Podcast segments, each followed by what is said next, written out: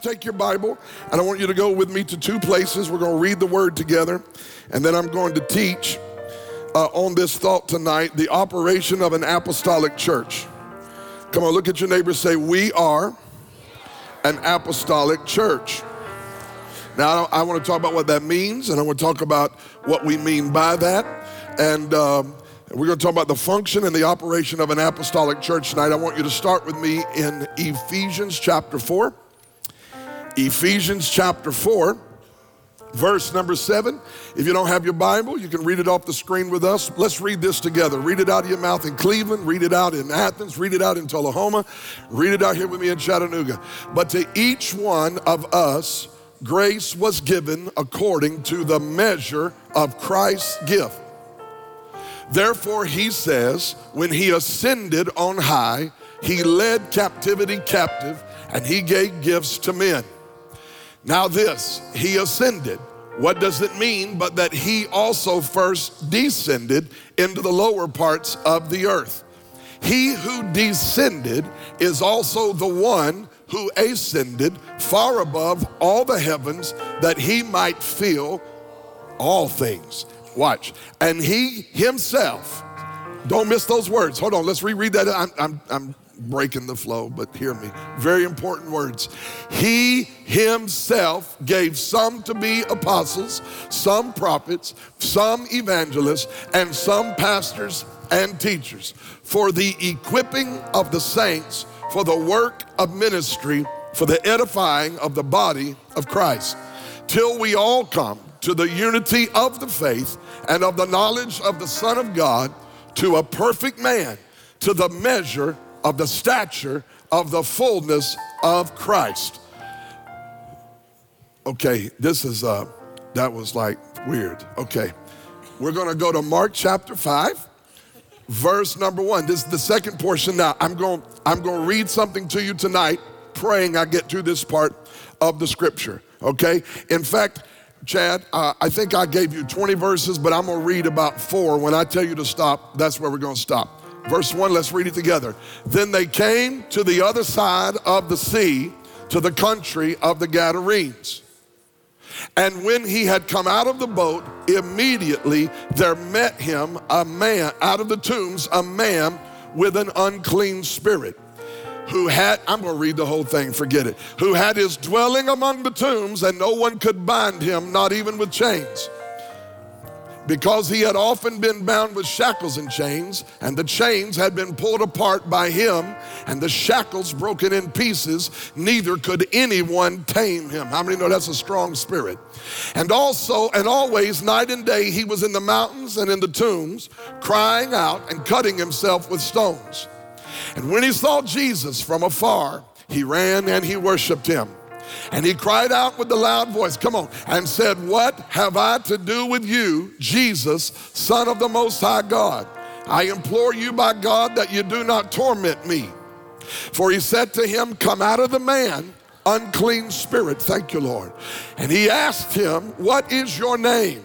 And he answered, saying, My name is Legion, for we are many.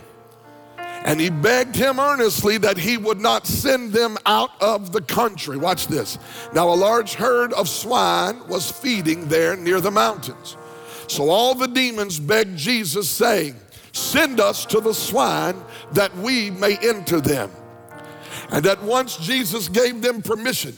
Then the unclean spirits went out and entered the swine. There were about 2,000 and the herd ran violently down the steep place into the sea and drowned. In, how many know you are some kind of devil if a pig can't deal with you? Somebody say amen. Look at verse 14. So those who fed the swine fled, and they told it in the city and in the country. And they went out to see what it was that had happened. Then they came to Jesus and saw the one who had been demon possessed and had the legion sitting and clothed in his right mind. And they were afraid. And those who saw it told them how it happened to him who had been demon possessed and about the swine. And they began to plead with Jesus to depart from their region. Look at this. And when he got into the boat, he who had been demon possessed begged him. Look at this man. He begged Jesus that he might be with him. Look what Jesus says. I'm almost done. However, Jesus did not permit him, but he said to him, Go home to your friends and tell them what great things the Lord has done for you and how he has had compassion on you. Last verse. And he departed and began to proclaim in Decapolis. Stop. Everybody underline Decapolis. Circle it, highlight it, spit on it, do something. I need you to see that word. He, the man delivered, departed and began to proclaim in Decapolis all that Jesus had done for him, and everyone marveled. I want to talk about the function of an apostolic church. Jesus, help me tonight. Amen. You can be seated in the presence of the Lord.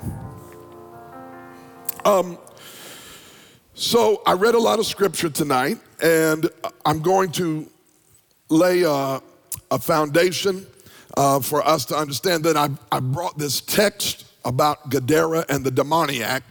I brought that to you tonight so that you can see um, a scriptural biblical manifestation of what I feel like God is saying to us, and I'll explain more about that in a few moments. Five, fivefold, the fivefold. Everyone say fivefold.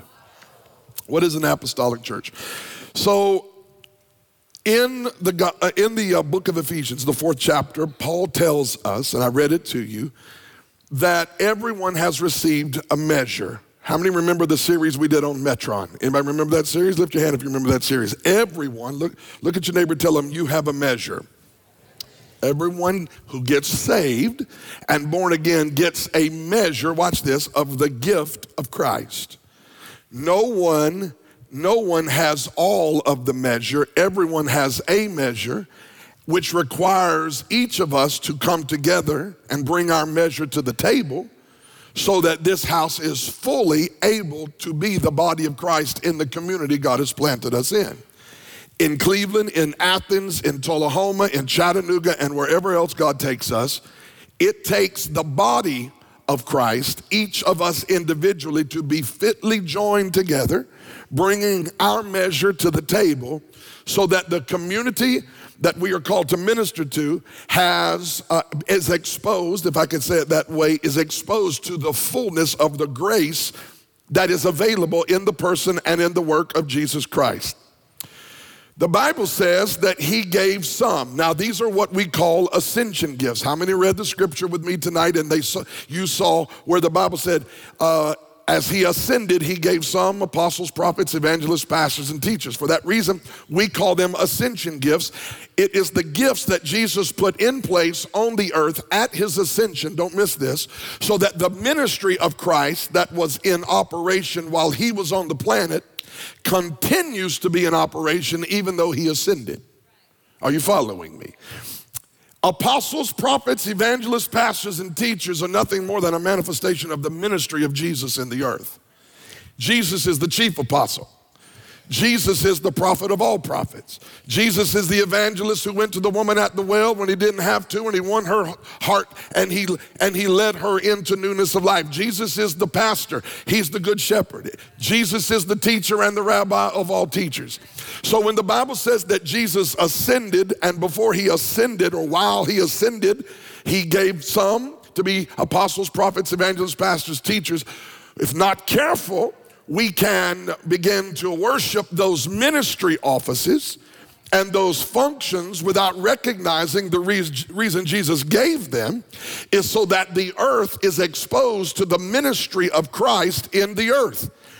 You and I should, should be so full of Jesus that when broken, dying, lost humanity comes in contact with the Jesus in us, then if we're graced with an apostolic grace, if we're graced with a prophetic grace, if we're graced with an evangelistic grace, if we're graced with a past, whatever grace is on your life, there ought to be some um, there ought to be some impartation of that grace so that lives are changed. Do you follow what I'm saying?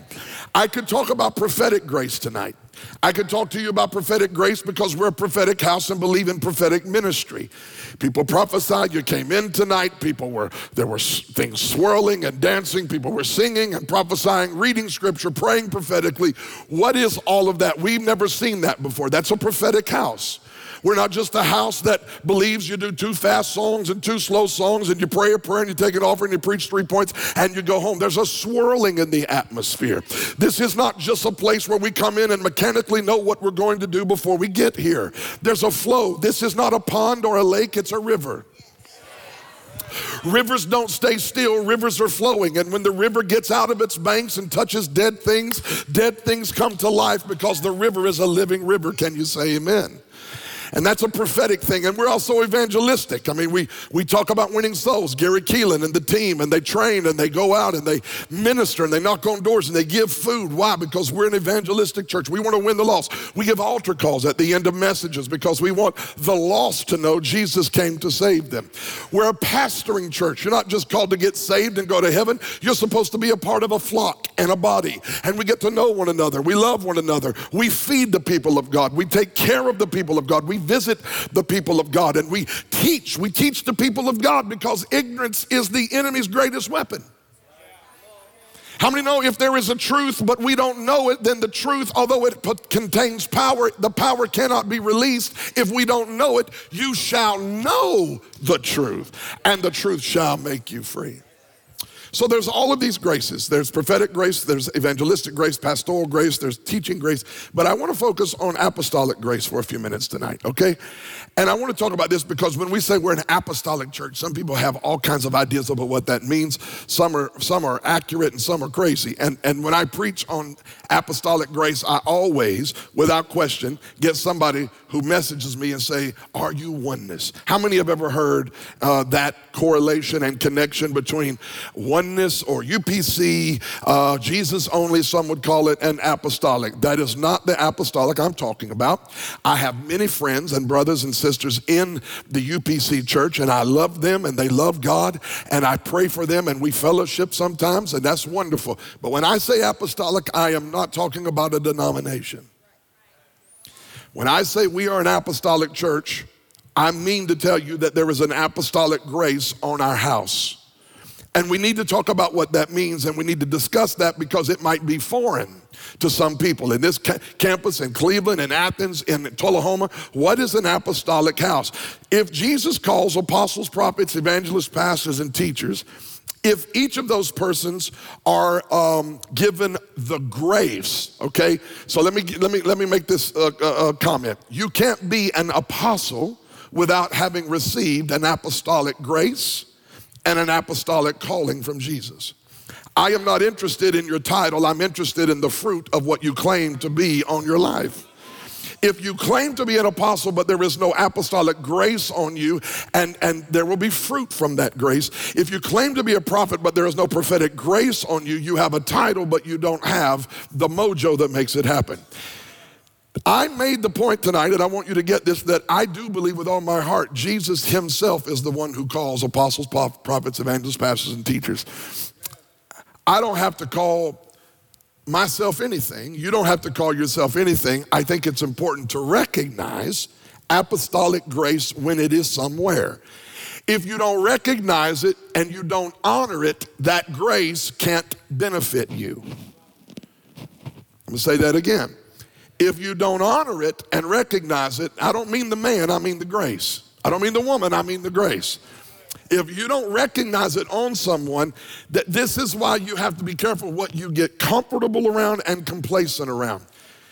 I, pretend I'm not your pastor, pretend I'm a visiting evangelist and I'm talking to you about your pastor because I don't want anybody to think I'm, because this house is so full of honor. But I want you to get what I'm getting ready to say. If your preacher, wherever you go, pretend you don't go here, pretend you go somewhere else. If your preacher is just a man to you and he's not a man endued or a woman endued with the grace of God, then whatever's on his life can't be imparted to you if you can't honor the grace God put on him or her life, his or her life. They're not just a, a, a, my homie. They're, they're, back when I was being raised, we, we believed that when we said a man or a woman of God. And it didn't mean that they were perfect. It didn't mean that they were better than anyone. It didn't mean we elevate them or worship them. In fact, if you're truly a man or woman of God, you reject people worship. But there's something about honoring the grace that Jesus put on them, the calling Jesus put on them. And when you say, God, I thank you for the grace, whether it be apostolic, prophetic, evangelistic, pastoral, I thank you for the grace on their life, then the grace Jesus has given them can actually minister to you and be a blessing to your life. I'll say one more thing. If you only have one manifestation of grace in your church, then you are depleted, you are deficient, and you are not operating efficiently. And I say this because some, some places get enamored with pastors. Pastor, pastor, pastor, pastor. And everybody loves a pastor. Everybody loves the pastoral side. Everybody loves that shepherding side that makes you feel like, you know, uh, chestnuts roasting on an open fire. Let's all hug and just sing kumbaya and Jesus is coming and praise God. We're all a family, right? That's great. But people sometimes don't like the order that apostles bring. People love pastors, but they don't like the correction a prophet brings. People love pastors because he's my shepherd and I'm his sheep and he makes me feel so safe and that's wonderful. But sometimes an evangelist needs to blow through and challenge the body to get motivated to win the lost. And so I don't ever want this house simply to rely on pastoral grace we have pastors. We have a plethora of pastors in all locations. And, and we have youth pastors and children's pastors and care pastors. And we have worship pastors and we have executive pastors. We have, and we have a senior pastor and we have, we have pastors. But I want to tell you that this house, in order for it to be healthy, you can't just say, I claim the pastoral grace, but I don't want nothing to do with the apostolic or the prophetic or the evangelistic grace. If you don't get exposed to those graces, then those blessings can't come on your church or your life. The reason some churches don't win the lost, there's no evangelistic grace. You ask people, when's the last time you led somebody to Jesus? Never. That ain't God. That church needs evangelistic. I need some people to wake up on Wednesday night. That church needs evangelistic grace. Like bring an evangelist in and preach it hot and preach it loud and cry aloud and spare not. Let his eyes pop out of his head while he's preaching. Get motivated to go win the loss. Anybody know what I'm talking about?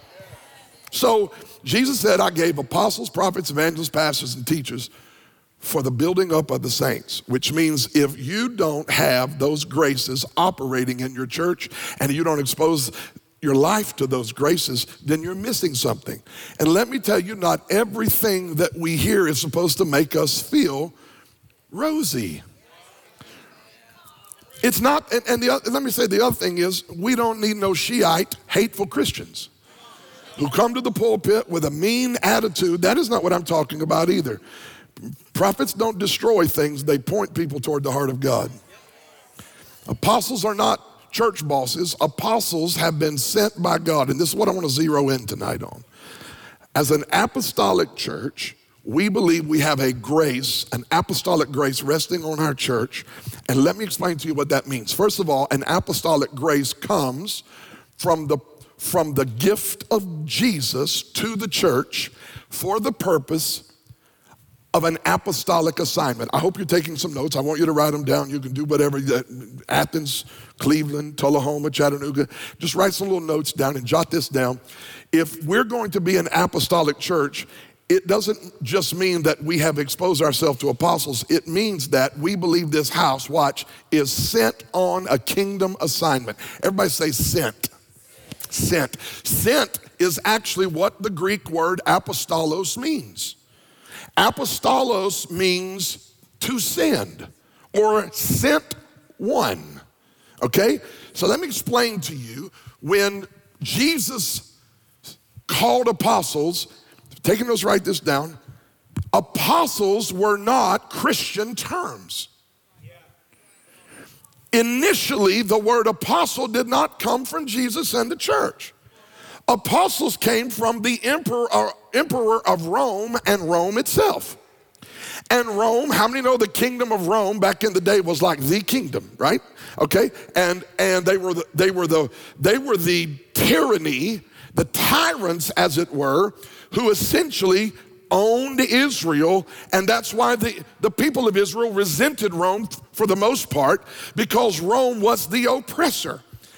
And Rome had blitzed the entire known world and was taking over every country and destroying them with their mighty military. Watch. And when the emperor of Rome sent um, the Roman army to those nations, after they defeated those nations, the emperor would send apostles. Roman apostles went to conquered nations. Why? Because the emperor of Rome wanted the apostle he sent to go to the conquered nation and set up little Romes. It's called, everybody write this down, colonization. Okay? Colonization. I don't want to freak you out. And, and I know that word means something in, in today's culture. That's, I want you to hear me from a spiritual perspective. Colonization, the colonization of the kingdom of God is that God would send his son to win the whole world. Jesus would pay the price, die on the cross, rise from the dead three days later, and ascend to the heaven, ascend to heaven on a cloud, right? But God sent apostles to go into the nations of the earth and to replicate the kingdom of God and to change the culture of that nation until that nation started looking like the kingdom from which the apostle was sent. So when I say we're an apostolic church, it means a couple of things. Let me break this down for you. Number one, it means we are not Okay, first, we are acknowledging that we are here to establish and advance the kingdom of God on earth. I could quit right there. I'm not going to, but I could. First thing I need you to understand is that as an apostolic church, we are not even here to build a great church. We're here to establish a kingdom. And as an apostolic church with an apostolic grace and an apostolic leader, I feel like God has sent us and is creating and building a, comp- a company and a family until this city and Tullahoma and Cleveland and Athens began to look more like heaven on earth than just the cesspool of society that we see on the news every night. There ought to be a difference when the kingdom people show up. There ought to be a quantifiable, qualifiable difference in our communities because we're in. If the church can shut down and the community doesn't know it, you are not an apostolic church. My God, I felt that down to my feet. An apostolic church is not, hear me, this is so different than what we were raised in. For me, it was anyway. We are not just here to have good Sunday morning church services. Most of the time, Sunday morning church services are for the found. We get strengthened, we pray, we prophesy, we get edified, we worship Jesus, we take communion, we hear the word, we get marching orders, and we go demonstrate the kingdom. But we meet for well, we do meet for a while on Sunday morning. We meet for two or three hours. and some people are like, do we have to stay that long? And some people say, can we stay longer? We're not just here for great church services. We seriously believe we're apostolic, that God sent us to Chattanooga. He sent us to Athens. He sent us to Cleveland. He sent us to Tullahoma. And He's going to send us to other places. Not so that we can just have another church. We just really believe we're apostolic in the sense that God sent us on a mission so that our cities He sends us to can start looking like heaven on earth. I had an amazing meeting today with our family uh, leaders, some of our leaders from the Athens family. They came down and we met today and we had a wonderful conversation. I believe it was uh, Carrie who was talking about the way churches, even in the community we are in there, some of them have, it's like the ministry of other churches has risen. We put, for, for instance, we put signs out all down the road where our Athens campus is. Big 12 foot signs flopping in the breeze. Most loving church in the world, redemption to the nation church, all these signs. And the guy that sets them out is like, I don't want to put the signs up. But he puts them up every Sunday because they attract people, and people are like, oh, that must be a church. We're going to go into there. No one else in the city had signs. We put signs up, everybody in the city's got signs. No, no, listen. That, that, and there are other things that we borrow from other people because we understand that the kingdom, there's just some ways kingdom people do kingdom things, and I call it kingdom buoyancy. When you have a bathtub full of water and you put an object in the bathtub, it displaces and causes the water to rise. I think kingdom churches ought to go into cities, and every church in the city ought to get a lift from the presence of those churches. Anybody know what I'm talking about? Like, like we ought to improve and we ought to see what God is doing and we ought to we ought to love and celebrate when other churches have a victory and we need to we need to be a part of that and we recognize that sometimes God calls us just to be who he called us to be and in so doing the whole community gets a lift. I think that's tremendous. I think that's apostolic. I think it's kingdom. We're not here. I'm going to say it one more time. I don't build churches.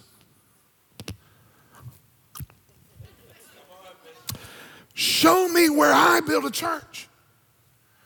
I can show you where Jesus said he would build a church.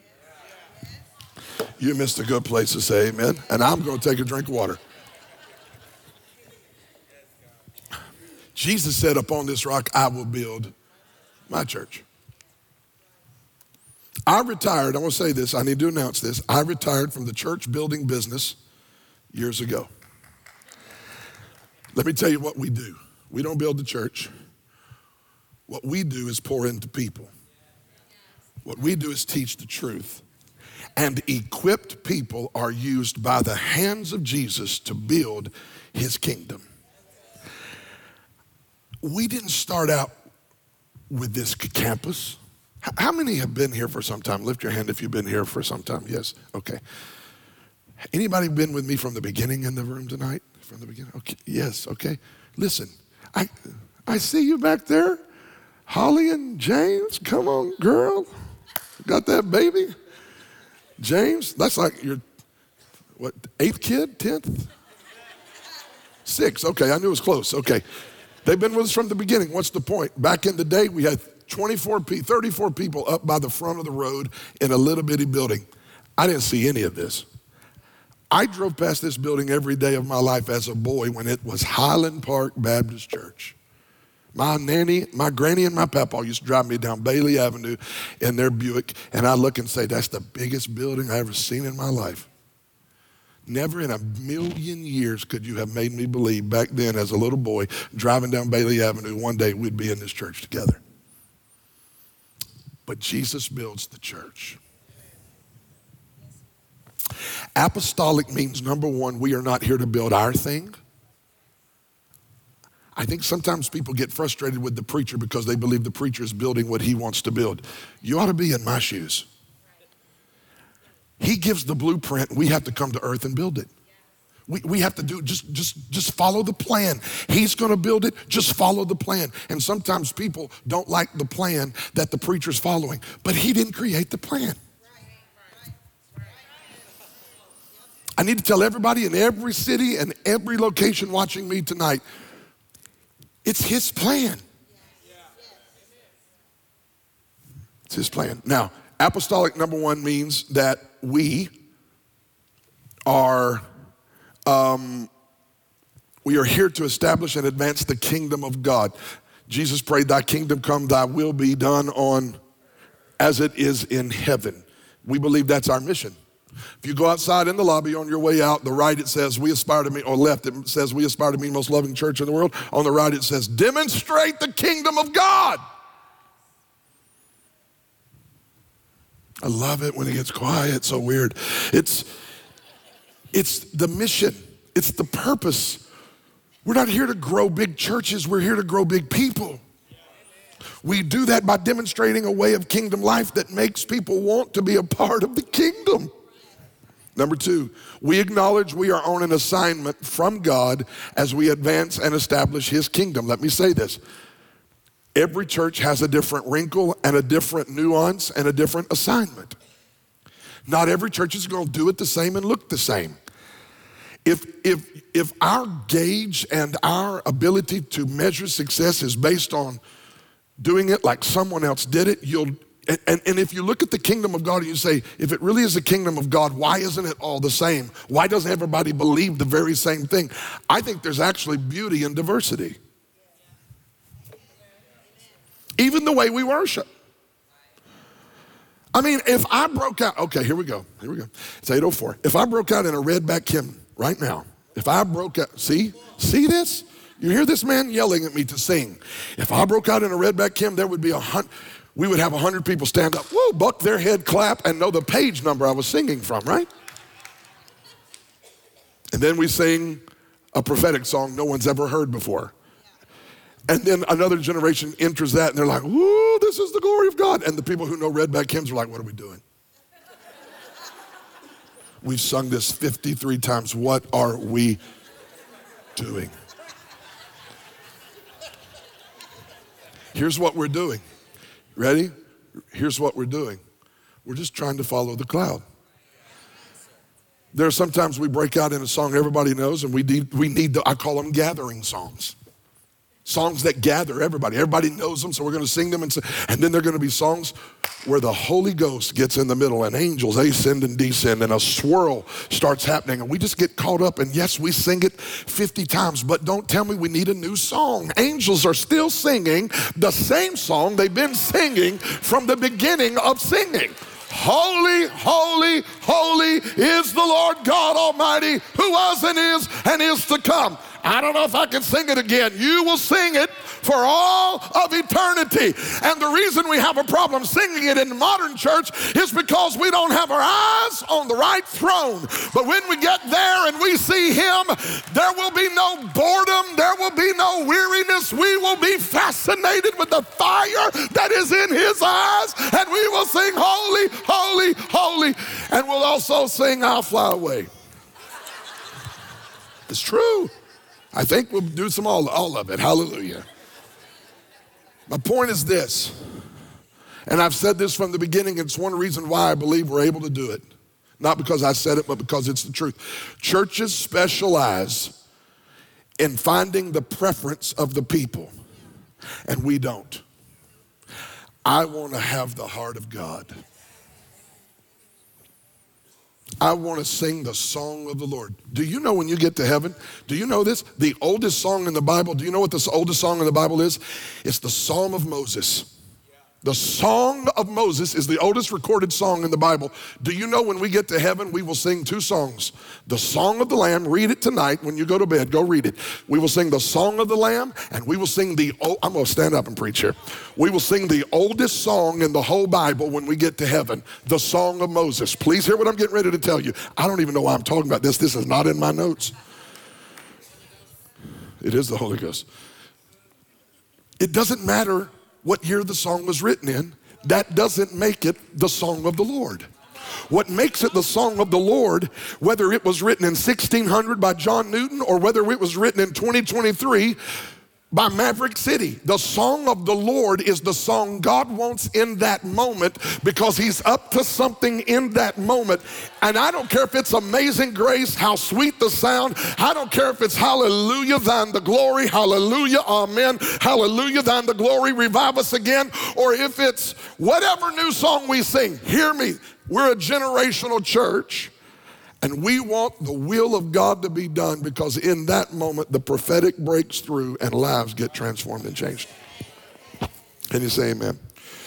So we're, we're, we're not, I'm not, I don't, I don't want to build for people.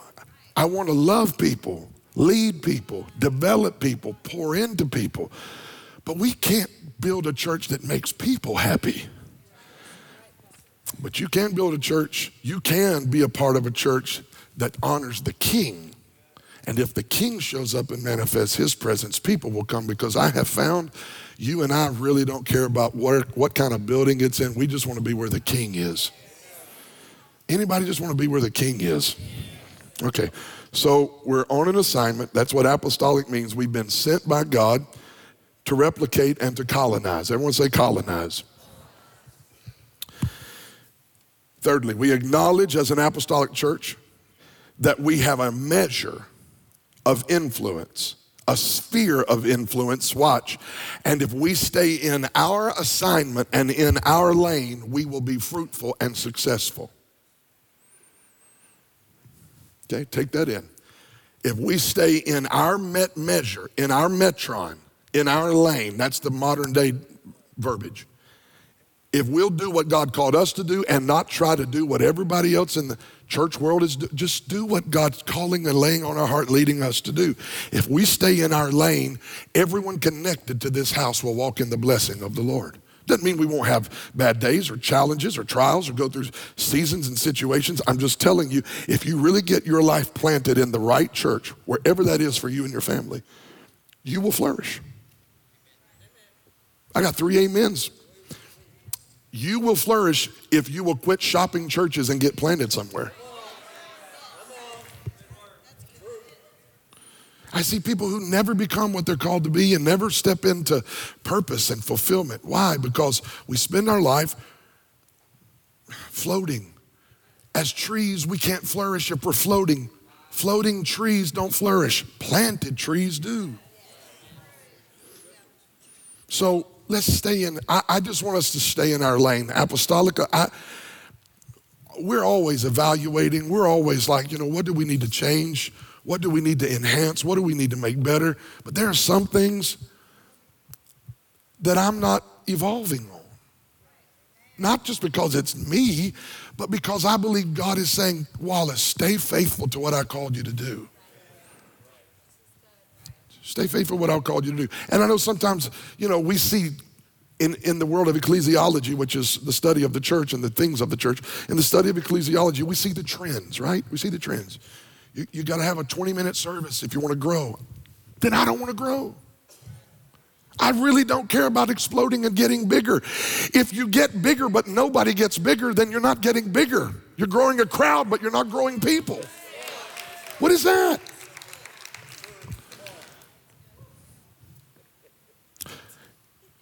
During COVID, everybody's like, we want to have church. You come back from COVID and people are like, we're having too long. It's too long.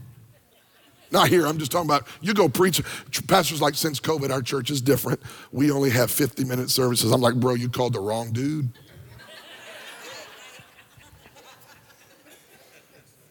I don't even get through an introduction in 50 minutes. Are you kidding me? Okay, so I'm gonna, I'm gonna, tra- I'm gonna, I'm gonna transition right here. An apostolic church is one on a kingdom assignment and a kingdom mission. Okay?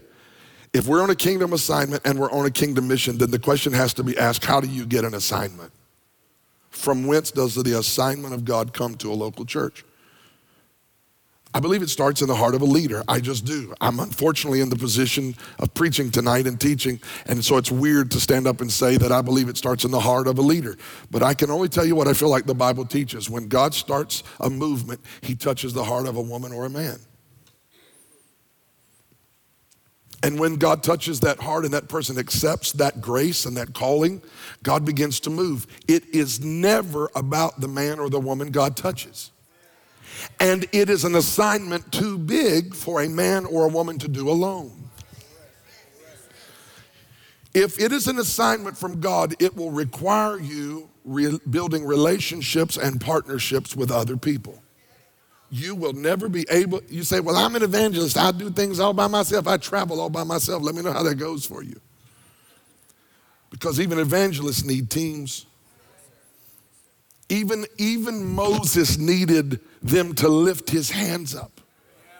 I don't care how big of a man of might, a woman of mighty faith and power you are. Everyone needs kingdom partners to do kingdom assignments. And there are a myriad of ways those assignments come. I believe it enters the heart of a man or a woman first. And then I believe people begin to hear that assignment. They begin to operate and sense and receive from the grace, and they begin to partner with it, and God begins to build a family.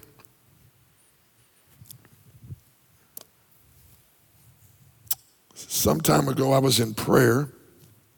I'm sharing something very personal with you. And it's something I'm still living out, walking out, and processing. I didn't plan on sharing this. Some time ago, just a, maybe a month and a half, two months ago, I was in prayer. And the Lord said to me, Kevin, I called you to be a father, not a face. And he said to me, Do you want to be a father or do you want to be a face? And I began to weep before the Lord. Because a lot of ministries have become about a face. But I have found out that if you focus on a face and it's not the face of Jesus, then the, the whole thing gets deformed. And I just told the Lord, I don't want to be a face. I want to be a father that raises up a family of people who do what God has called them to do in the earth and pour everything you've ever poured into me, Lord, into their lives so that they can go do greater things than even you've allowed me to see and do. And I'm not saying this because it's me, I'm just telling you that is apostolic. Apostles are fathers and mothers who don't want credit and glory. They want to build the family so that the family can go do what God has called them to do. Amen? So, so God will touch the heart of a man or a woman, right? God will touch the heart of a man or a woman. But then that family comes together, watch, and God begins to give them an assignment. And there are a myriad of ways that assignments can come to churches, but one of the ways that, and I'm going to finish with this, one of the ways an assignment can come to a church is through a prophetic word. Somebody say prophetic word. In 22 years of pastoring, I can tell you that we're sitting in a building that is a result of a prophetic word. I can tell you that there are things that happened along the journey that are the result of us adding our faith to the word of the Lord that God gave us. And oftentimes, God would give a prophetic word to the church in the Bible, in the New Testament, and they would, it would materialize and manifest based on their ability to accept and receive the assignment and say yes to what God had called them to. Now, I say all that to say, for several years, I've been operating according to a prophetic word that I don't know that I've ever shared with you. And the reason I don't share it is because, number one, when I share it, I am responsible for the sharing of that word as your pastor, right? And I'm very, very slow. If you don't know this about me, you'll get to know about me. The Bible doesn't say the leaps of a good man are ordered by the Lord, it says the steps of a good man are ordered by the Lord.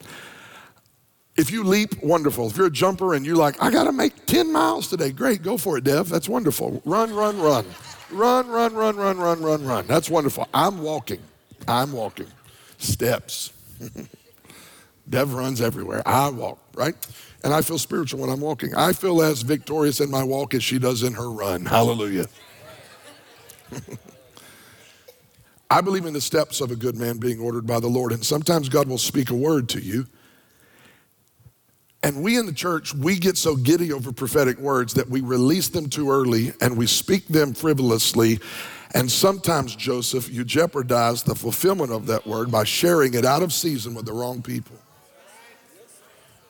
At the same time, there are sometimes it's very important that you and I be aware of what God is doing, and oftentimes what He's doing is a result of what He said He'd do. And I wanted to share that with you tonight because I did receive a prophetic word one that hit me in a very, very deep place in one of the most transitional seasons of my life. And there are a handful of people in here who know that season. I was in a denomination without any scandal, without any reason to leave. I felt God call me out of it. It was the hardest decision I've ever made in my life. I cried, I wept, I rolled on the floor, I begged God, I said, That's not the Lord. And I didn't want it to be, but it was God's will.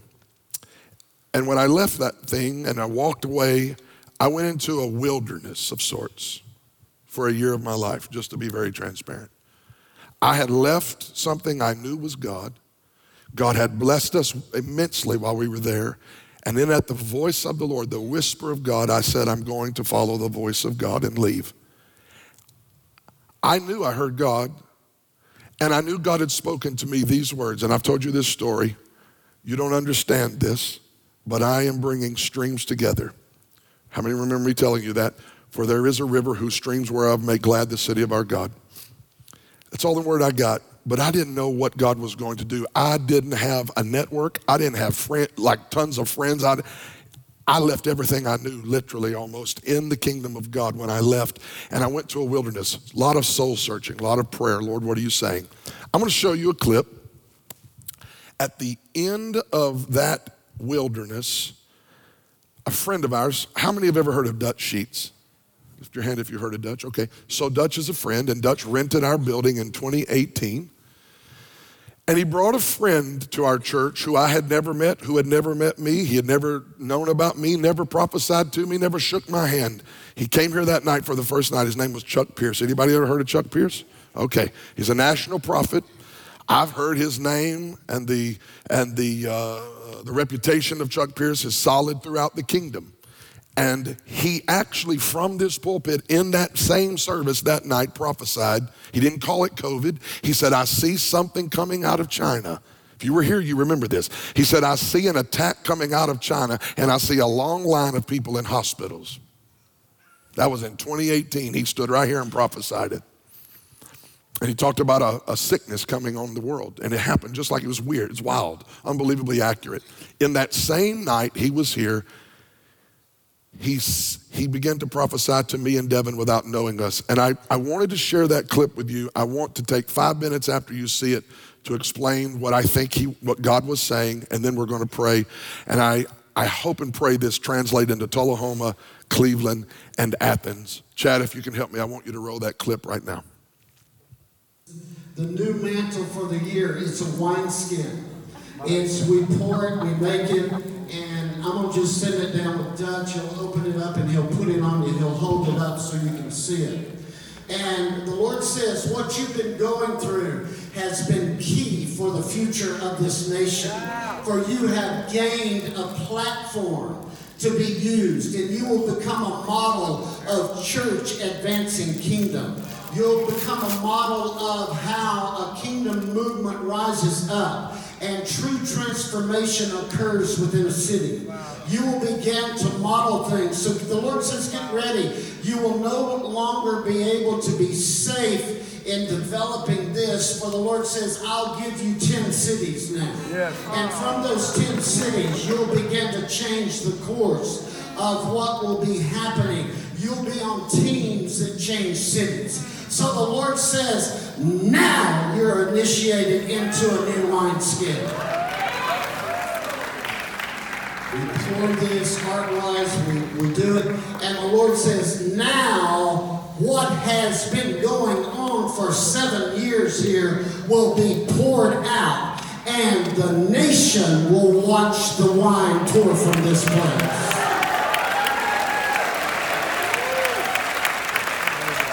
That brings all of us to this place. See, we're in a time that we have to overturn old cycles. We don't have a choice. Amen. So when he said that, like, I don't want to say this because God would never do it, like, but it was like the Lord just, it hit me so deep, I fell over. You saw me. Remember that guy? He's like, I crumpled the poor kid. Remember that video?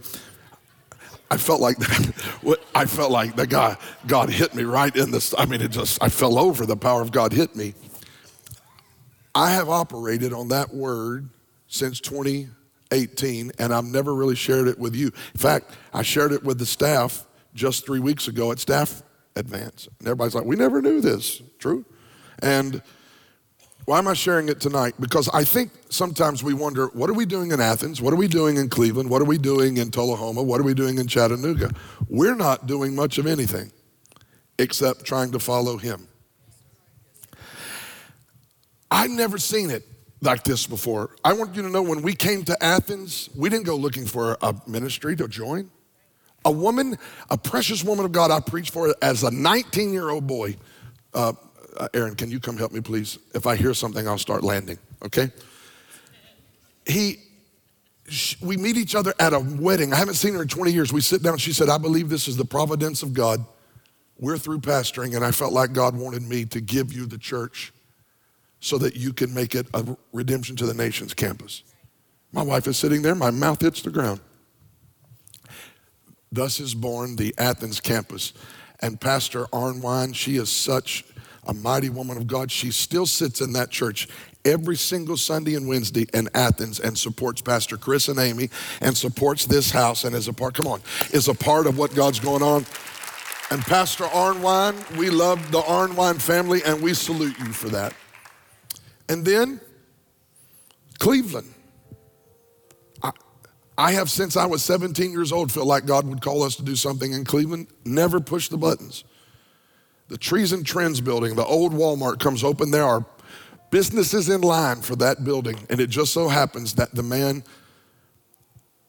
who is connected to owning that building watched our services on Sunday morning on television and essentially said if that preacher wants the building and God worked through Denise Cassida, who's a wonderful member up at the Cleveland campus, her and Tom are precious people. She's a secretary in that operation. And because of those connections, guess who got to lease the building? Redemption to the nations. Everybody's like, how did you do that? God. And then I go to Ruach this year. Mike Irwin, who's sitting with his precious wife right now in Tullahoma with the Tullahoma family. Mike and Teresa, all those years they poured into the their, their ministry there in Tullahoma. He comes to see me the Monday after Ruach. After coming to see me in March, he says, Bishop, I feel like God wants me to give you the church and the land and everything else with it so that you can make it an RTTN church. And I said, Mike, you need to go on a one month vacation and I'm not taking your church. Well, he didn't go on a one month vacation. He had a heart attack and a triple open bypass or whatever that is. And then I felt horrible. I thought, my God, I've killed the man. Thankfully, he survived, but he had an open heart surgery with triple bypass. And I'm sitting there and I'm, and he sits down with me the Monday after Ruach. Is this okay? I know this is not a sermon, but I need to share heart and vision with you. And he's, he essentially slides everything he's worked for 15 or 20 years across the table, and he looks at me and he says, I am done. And his wife, I looked at his wife, and she said, He's done. And I'm done. And I said, okay, we don't go make these things happen. But God said 10 cities. I don't know what will happen this year. I don't know what will happen next year. I learned with this whole thing God is doing just worship Him and serve Him and let Him do what He wants to do. He may not give us another campus for 5, 10, 15 more years. I don't know. I want you to be aware that we're on an assignment. Not one we chose, not one where we got in a boardroom and said, let's conjure up a way to market the church and make it grow. It's not how we're doing this. I hope you'll trust that the hand of the Lord is moving at the speed of the kingdom, and we're just trying to move with the hand of God. Let me tell you why I would share that with you. Number one, I want you to be aware. Number two, the most important thing he said in that prophecy for me is teams. T E A M S. I told our church staff last two weeks ago, whenever we had our staff advance, I said, It's easy for God to give us buildings and property and resources, but the hard work is building leaders and people who can do it. So here's what I want to say I didn't even plan on saying it this way to Athens, to Tullahoma, to Cleveland, to Chattanooga. I don't know when this will happen. I don't know the expansion rate and the speed with which things will expand. But if you've ever had it in your heart to be a part of an apostolic team that plants and launches a local church, and you're not going to get bent out of shape if it don't happen next week. If you're like, I'm going to do this, I'm going to sell everything I got, and I'm going to move into the church. No, we don't need that. Okay, don't get weird. Be patient. It may not happen for months, weeks, or years. But there may be people who want to be part of teams in Tullahoma, in Athens, in Cleveland, in Chattanooga. I just want to have apostolic teams that are ready to go when God opens up a door. Why do we do this? Because the kingdoms of this world shall become the kingdoms of our God and His Christ. And I want earth to look more like heaven on earth. And I believe if we're aspiring to be, stand with me, the most loving church in the world, please stand in Cleveland and Tullahoma and Athens. I want to pray for the family today. I need you to know we're not pushing doors open, we're not making things happen. I'm not chasing some marketing plan. I came here on Tuesday morning at 7 a.m. and that's my favorite place to pray. When I come, I get down there on my seat and kneel down, and sometimes I walk, but I'm still praying the same prayers today that I prayed 22 years ago when we started. Lord, this is all yours. You have a yes from us. Whatever you want us to do, we want to do it. I recognize this assignment on this house is different, perhaps, than anything you've been part of or church you've been into before. Athens, Cleveland, Tullahoma, Chattanooga. Hear me. I know it can be perceived as different. I'm just telling you throw away the blueprints. I'm throwing away mine. And I've said to the Lord in 2024, what kind of church are you building for our children? For the future? If they come up with another pandemic, how do we COVID proof the church so that they can never put us out of business? How do we build teams? How do we get people activated and motivated and not just in pews? All those things we have to pray it out. But I don't believe God's going to give us 10 cities and not give us the people to make those ministries work and do it well. So, in the coming days and weeks and months, you'll be hearing about opportunities to be a part of, I don't know any other word to call them, apostolic teams. Because I don't believe God's through blessing our church, and I don't believe expansion is over. I believe He's just getting started. I've given it to him and I'll never make it happen. And it's like Devin says, we won't fake it, but we won't fight against it either. So this is vision. This is not a sermon. This is an ordering of steps and hopefully prophetic information that I hope you understand is information from heaven regarding the future of our church. And if you're with it, I just want you to lift your hands so we can just say, God, here we are again. We, we're not here for us. We're not here, we're not going to be faces for this. We want to be fathers and mothers, and we want to build family, and we want to see your kingdom come and your will be done. We've been talking about building family for 22 years. We're still building family. We're not building a co- corporate structure, we're building a family. People are sick of church as corporate structure. People want organic, grassroots, Jesus in the midst of everything we're doing. That's what we want in this house. If you're with it, lift your hands. Father, we just say, I feel the Spirit of God coming in this room right now. Thank you for partners. Thank you for family. Thank you for people that are moving with you at the speed of the kingdom. Thank you for Cleveland and Athens and Tullahoma and Chattanooga. And thank you for beyond. Thank you for locations and properties. Thank you for people who are even generational legacy and blessing where people who built something in one generation see that it's time to transition. Or maybe down the road they'll say, Bishop, take this. We want to see you take it. Whatever it is, it's just for you, Lord. I don't know where and I don't know when and I don't know how, but I say yes. And like Mary, Lord, I say, be it to us according to your word. Lord, I pray that there would be an activation in hearts of people who are supposed to be part of teams in the future, be it three years from now, six years from now, seven years from now, 10 years from now. I thank you. We will not only have the resources we need for every location, but we will have the leaders and the people, the teams of people who will be transformation teams to go in and, man, I feel this. Thank you, Lord. Just go in and transform cities by the anointing, the grace, and the power of the Holy Ghost. Now, God, temper our excitement and expectation with patience and wisdom. Don't let people get all excited and giddy and then frustrated that it doesn't happen next month. Give them wisdom. Give me wisdom. Give us patience. Give us the fruit. Give us the fruit of the Spirit as we just walk, walk with Jesus. Thank you.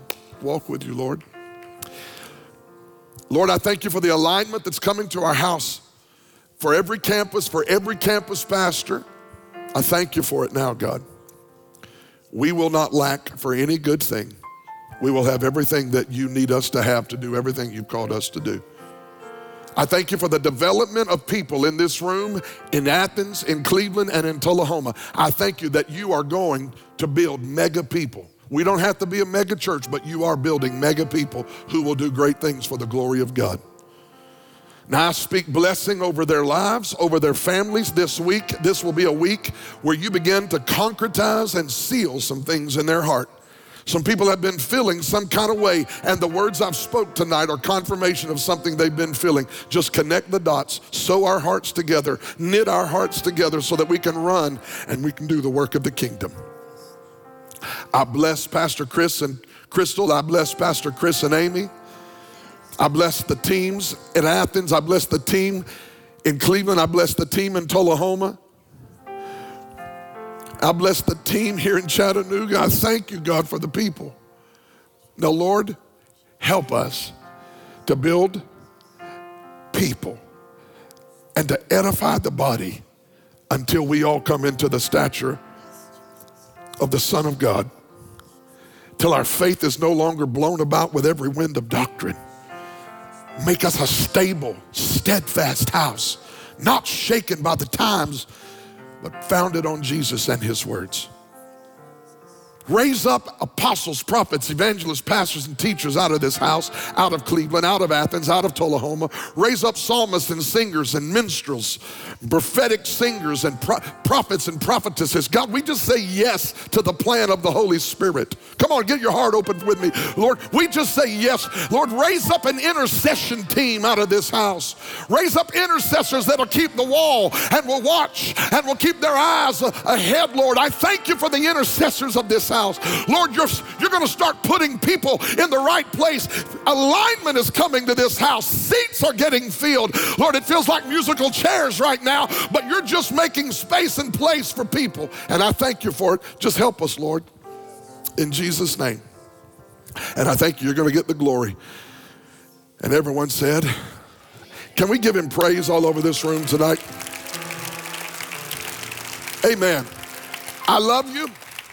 I will see you Sunday morning, and I'll see you, I hope, Sunday night at 5 p.m., whatever location you go to. Come on, help me tell Athens, Tullahoma, and Cleveland good night. We love y'all. Chattanooga, I love you. Family, have a blessed week, and I'll see you Sunday in the house of the Lord. Go in the peace of God.